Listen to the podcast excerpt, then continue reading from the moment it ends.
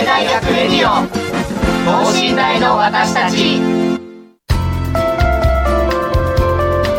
この番組では神戸大学でのキャンパスライフ、受験エピソードなど学生パーソナリティが生の声をお届けしていきます。大学関係者による大学の最新情報、イベント情報もお伝えします。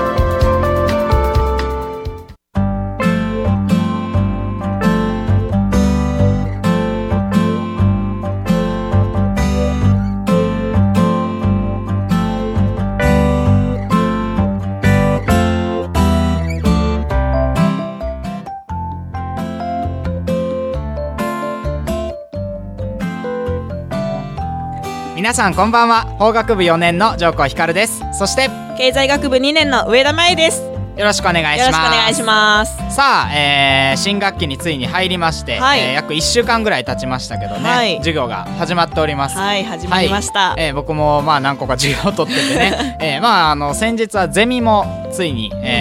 初回ということでね、はい、ゼミという授業が3年生からはいね、あるんですけど、一つのコミュニティになりうるような授業なんでね、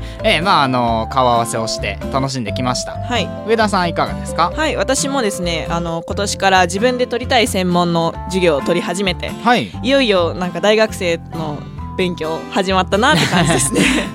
まあ人それぞれなんですけどやっぱ専門の授業って興味あることが多いんでね、うん、楽しいですよね。はい、はいはい、それで今日の話題ですが、先日の4月4日に入学式が行われました、はい、4000人を超える学生が晴れて新大生として入学しました、はい、すごい人数ですね、はい、で入学式といえば学長の挨拶だとか、はい、学科の合唱だとかをあって割とあっさりと終わったっていう去年のイメージなんですけど、はい、今年の入学式は一味違ったと聞いたんですが。そうなんですよ、はい。実は僕ですね、保護者席にですね、はい、保護者の方々に紛れて参加しておりまして、はい、実は入学式参加しておりました。で、もちろんね学長のお話とか、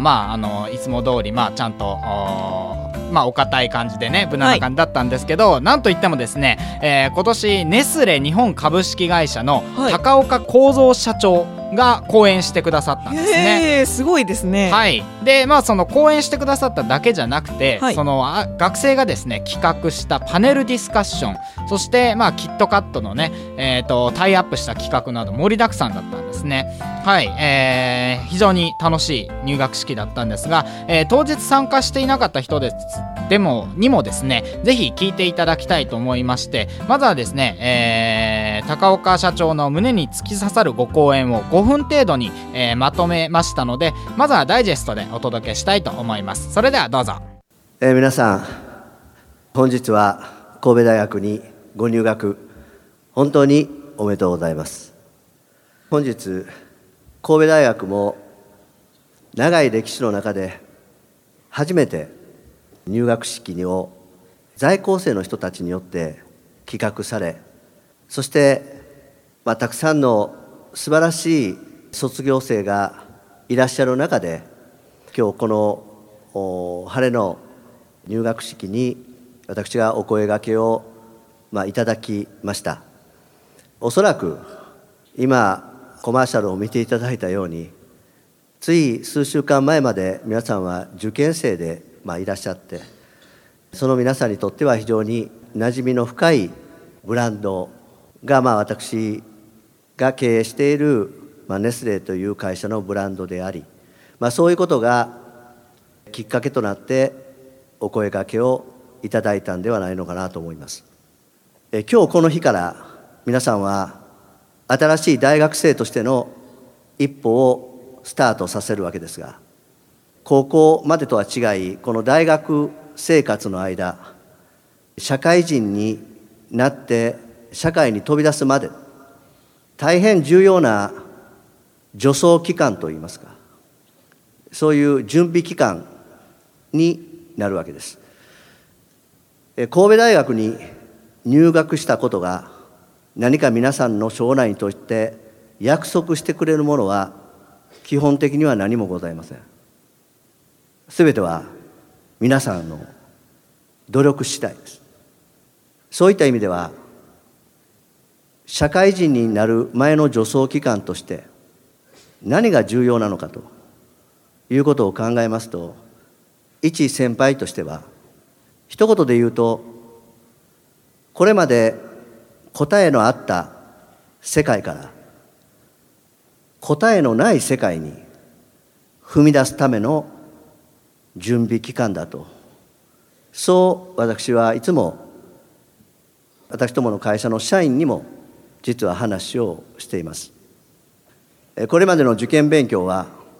一生懸命勉強して知識を詰め込み、答案用紙に正解の答えを書くことで評価されてきた、教育を皆さんは受けてこられたと。これから社会に出ていくとなると、毎日毎日が正解のない、いろんな新しいものにチャレンジしていきながら結果を作っていく。まさしく今日のこの入学式のように、どのような形があれば正解かというものは基本的にはないわけです。もちろん勉強そのものが終わるわけではなく、これからより高度な専門知識を身につけて、引き続き勉強はしていっていただかなければいけないわけですが、それと同時に答えのない世界に入っていく前に、自分の中でその答えのない問題を考え抜く力というものを十二分に養っていっていただかなければいけないのではないかと。それはどういうことかといえば、例えば皆さんは何のために生まれ、死んでいくまでにこの社会で、あるいは日本でどのような社会貢献をして死んでいくんだと。おそらく今までの人生の中でそのような大きなテーマについて皆さんは考えたことはなかったかもしれません。それが今日私がお話をさせていただくテーマでもある、自分の志について、どのような目的目標を持ってこれから自分は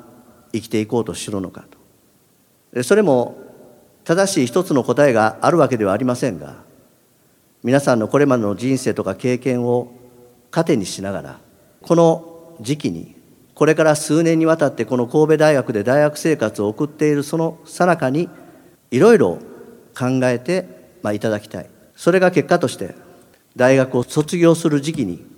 その後どのような職業を選択され、その自分の志を全うしていくのかと。そういうことに対して非常に自分の中で大きな信念を持って選択をすることができるという意味においては、非常に結果としては違った学生生活を送ることができるんではないのかと。社会人になってもう34、5年経った私が一番思うところはそういうところであります。ぜひともこれから過ごされる大学生活の中で、専門的な知識を勉強しながらも、いろんな体験経験をされ、そして今までと違ったより多くの人と交わることによって、自分自身の中で今申し上げたような非常に高度で答えのない問いを自分の中で問い続けながら、自分のやりたいこと、志というものをおぼろげながらでも構いませんので、見つけていっていただければいいんではないのかなというふうに思います。最後に、これからの数年間、卒業するまでの間、皆様のご多幸と、そしていろんな嬉しいこと、悲しいこと、辛いこともあるかもしれませんが、この神戸大学に学べてよかったという非常に有意義な学生生活を過ごされることを祈りまして、挨拶に変えさせていただきたいと思います。本日は本当におめでとうございました。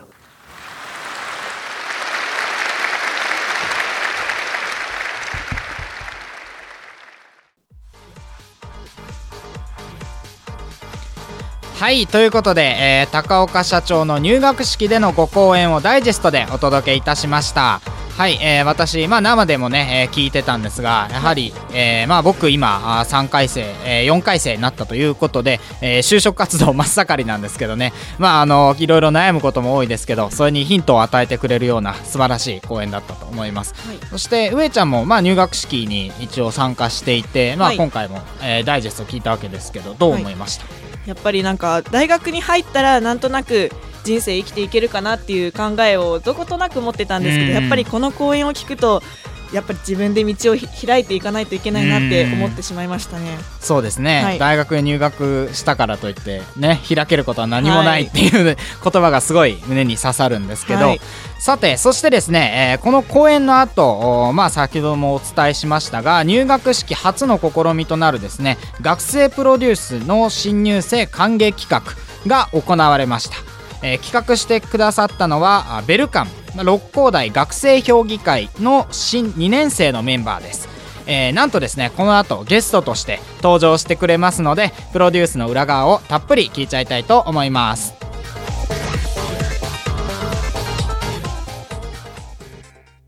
神戸大学レディオン、等身大の私たち。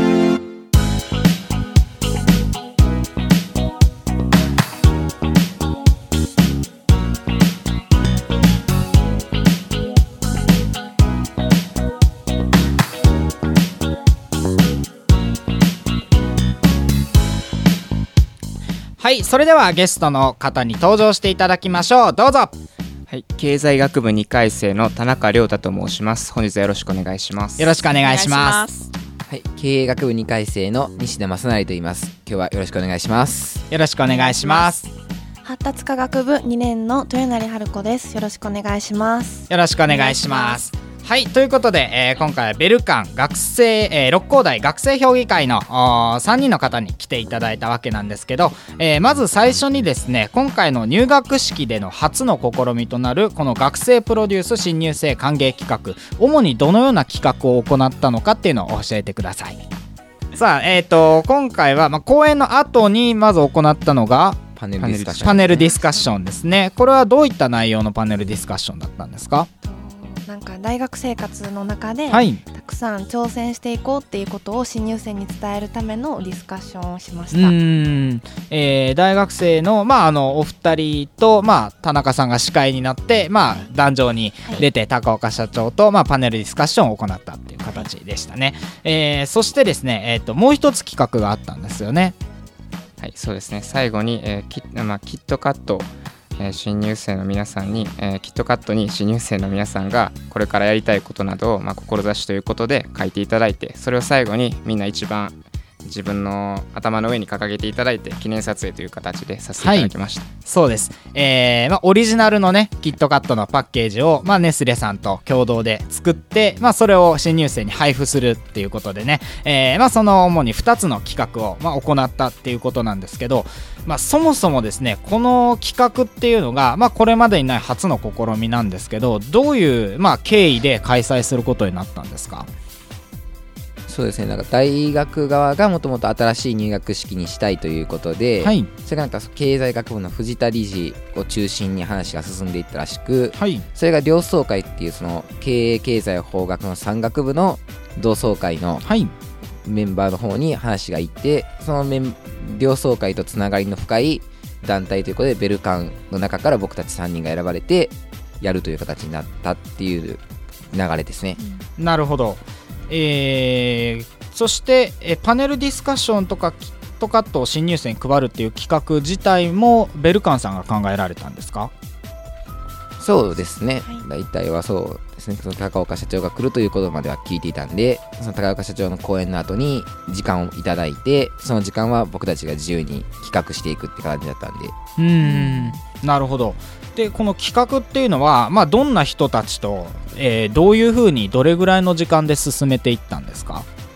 はい、基本的には、本当に時間がなくて、だいたい2月の頭から中旬にかけてから2月の頭から中旬、はい、ということは1ヶ月半ぐらいですか？そうですね、本当に時間がなくて、はい、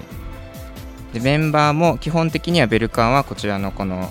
さっき紹介した3人と、あとは学校の関係者、ネスレの方々含めても10人もう10人にも満たないぐらいの人数で行いました。結構ね、まあ、4000人に超える学生が来てますからまあ保護者の方合わせると多分8000人とかの人数の前でやる企画を、まあ、10人足らずの人数で1ヶ月半で企画されたということなんですね。はい、ということでですね、まあ、この後も引き続き今度はですね、企画の裏側、そして企画に込めた思いっていうのを伺っていきたいと思います。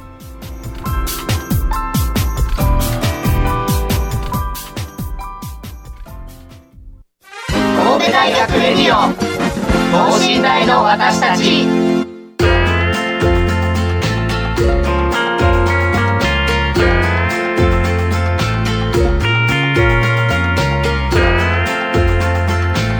はい、それでは引き続きベルカンの3人の方々と一緒にですね、この企画の裏側っていうのに迫りたいと思います。さあ今回の企画なんですけど、どういった思いでこの企画っていうのをされたんですか？もともとその新入生に何を伝えたいかっていうところを3人で考え始めて、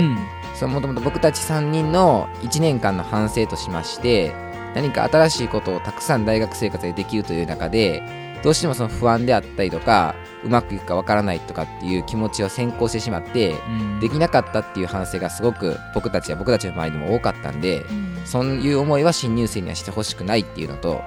僕そういうのを含めて新入生にはそういう新しいことにどんどんチャレンジしていこうっていうのを入学試験の段階から持っていただきたいなと思って、それを伝えたいという気持ちを中心に企画してきました。なるほど。その自分たちのまあ反省というか、1年間振り返ってみてチャレンジっていうのが足りなかったんじゃないかっていう思いから企画されたっていうことなんですね。なるほど。でこの企画、まあ、先ほどもね1ヶ月半で10人足らずで進めたっていうことだったんですけど、まあいろいろ苦労があったと思いますが、まあ一番大変だったなって思うことって何ですか？そうですね、やっぱり僕は一番大変だったと思ったのは、やはりまあ当日みんながちゃんと反応してくれるかどうか、新入生の皆さんがちゃんと話を聞いて、まあ、それで、これからチャレンジしていきたいことなどを頭に思い浮かべて、それをまあしっかり感じてくれたかっていうのが心配なんですけど、それをどこで僕たちがまあなんていうんかな、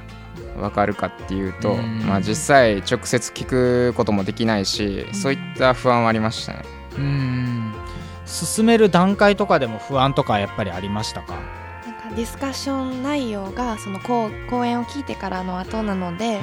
社長さんがどういう講演をするのかがわからない状態で、台本のないディスカッションだったので、どういう内容をお話しして質問して、新入生の方にいかに伝えるかっていうのを、台本がないところがちょっと不安だったかなと思います。台本ない中であの大人数の前ってやっぱ緊張しますよね、他にありますか？他にですか、まあ、その時間がとにかく短かったので、まあ、詰めていくのがしんどかったなっていうぐらいですね。もう一番しんどかったとしては。なるほど。打ち合わせとかうまくいきました？そうですね、なかなか全員が集まる機会っていうのもそんなになくて、やっぱり少ない時間、まあ、限られた時間の中で、まあ、メールとかあとは電話を通じて、まあ、連絡事項とかを伝え合ったりしてましたね。なるほど。まあ、そういった、まあ、苦労して進められたっていうことなんですけど、話ちょっと変わりまして、キットカットのねオリジナルのパッケージっていうのも今回企画されたっていうことなんですけど、このパッケージっていうのは、どんなものがあるんですか？そうですね、レイアウトは、1つに決まってるんですけど、メッセージが6種類ありまして、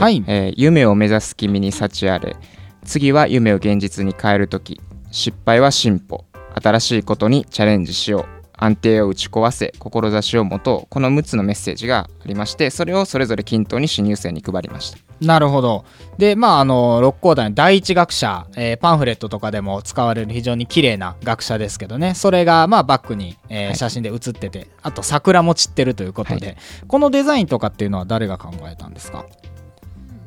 基本的には僕ら3人で考えたっていう形で。あ、なるほど。最後はまあ少しネスレの方に、まあ、修正していただいたんですけど、もう基本的にはこの3人で考えました。結構それも難しくなかったですか？そうですね、確かですね、そうできるできないもあります、はい、デザインができるできないであったりとか、そう初めてこの神戸大学のロゴを勝手に使ったらいけないんだっていう怒られてしまって、はい、そう申請がいるの知らなくてそんなものがあるのか、そうなんですね、そうなんですね、まあそうですよね、確かにねね、公的機関の一応登録されたロゴですからあ、そうなんですね、それ結構やっぱ専門的で難しい面もあったっていうことですね、はい、でこの、まあ、メッセージっていうのもあると思うんですけど、これに込めた思いっていうのはどういう思いですか？まあ、こだわりはやっぱりその僕たち学生が一からデザインしたということなんですけど、はい、やっぱりベースとなってるのは、まあ、新入生に記念に残る入学式にしてほしいっていうことで、まあ、僕たちも去年の入学式ほとんど何も覚えてなくて、でまあ本当に今年の新入生が、まあ、一緒の中で4日の入学式を覚えてくれたらいいなと思って、まあ、自分が入学の時にこういうものをもらったら嬉しいなっていうことを考えてデザインしました。なるほど。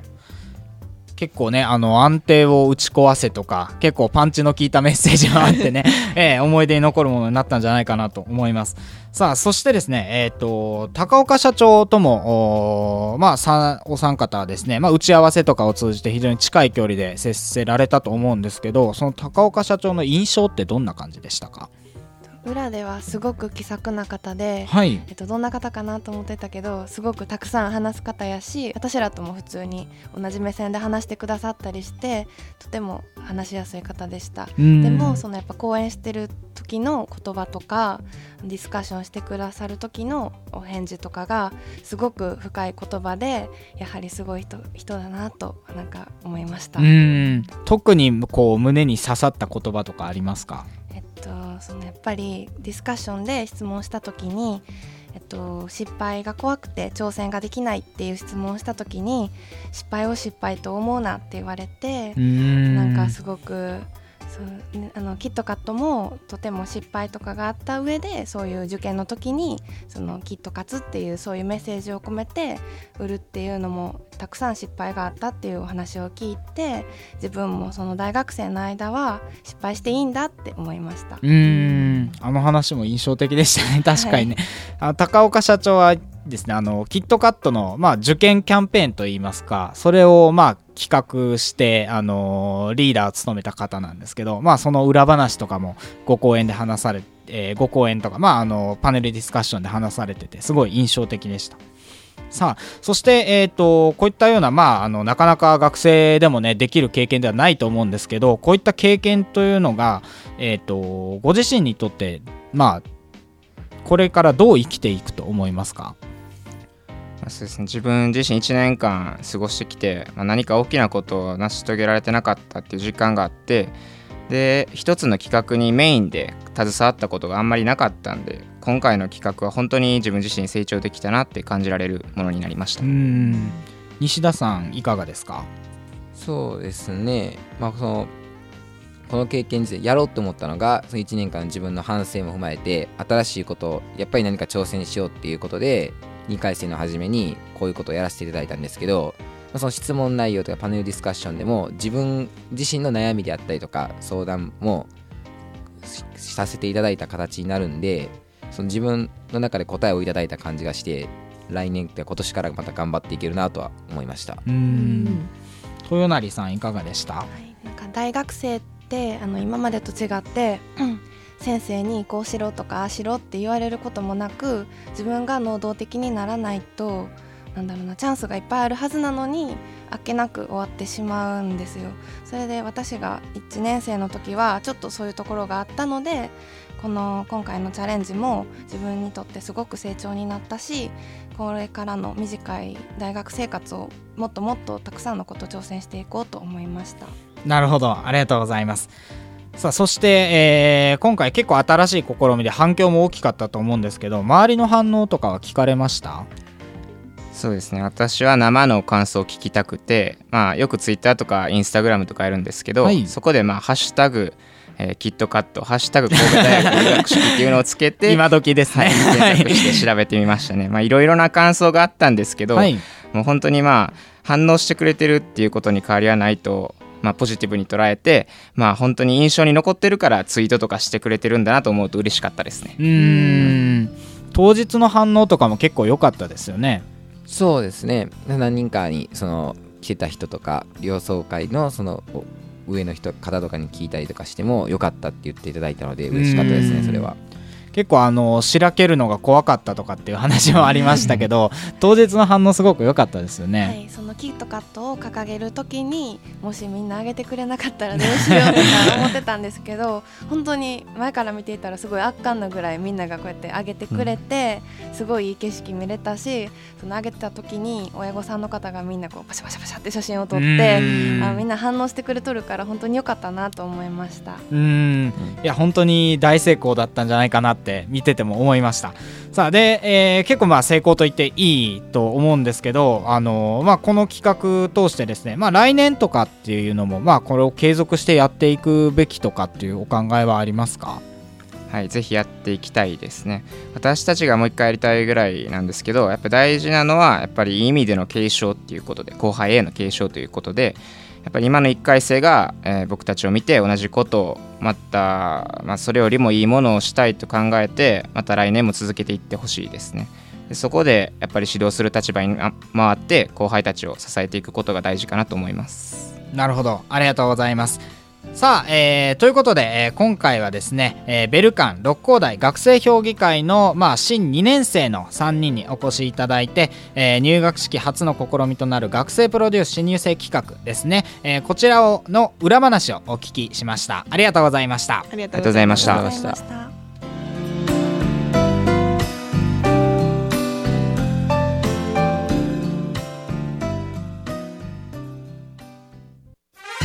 大学レディオン、等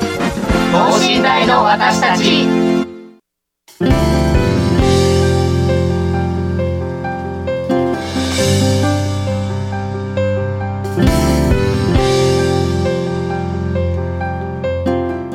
はい、ということで、今回もベルカン3人をお招きしてですね、はい、入学式の企画についてお聞きしたわけですけど、はい、いかがでした？いやー、3人のこの1年間が大学で過ごしてきたところの反省っていうのが生きてるっていうのがとても聞いてて面白かったですね。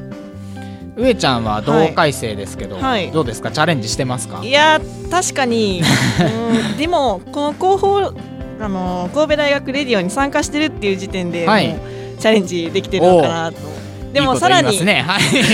らにまたその大学での勉強とかそういった方面での、チャレンジもしていきたいと思いますね。僕ももう大学生活終わりかけの、4年生なんですけどね、はい、やっぱりチャレンジ、してきたところもありますけど、ここぞっていうのはね、あんまりやっぱり胸張っては言えないなって思ったので、もうすぐ終わるといってもあと1年ありますからね、チャレンジするには十分な期間が残されていると思うので、ぜひね、何かに挑んでいきたいなって思います、はい、さあ、そしてですね、ここで大学からのお知らせがありますね、はい、昨年に引き続きとても好評いただきましたキャンパスツアーをまた今年も開催します、はい、学生が企画し当日もガイドとしてキャンパスの見どころをご紹介させていただきます、高校生の方も一般の方も、参加できますので、ぜひお申し込みよろしくお願いします。よろしくお願いします、はい、日程などの詳細はホームページのキャンパスツアーの紹介ページでご確認いただけますので、はい、そちらをよろしくお願いします。はい、そして今週は、女子タッチフットボールルークスのメンバーから、新入生に向けてメッセージが届きましたので、それをお届けしてお別れしたいと思います。はいということで、今週お届けいたしましたのは法学部4年の上甲光と経済学部2年の上田真由がお届けしました。それではまた来週、さようなら。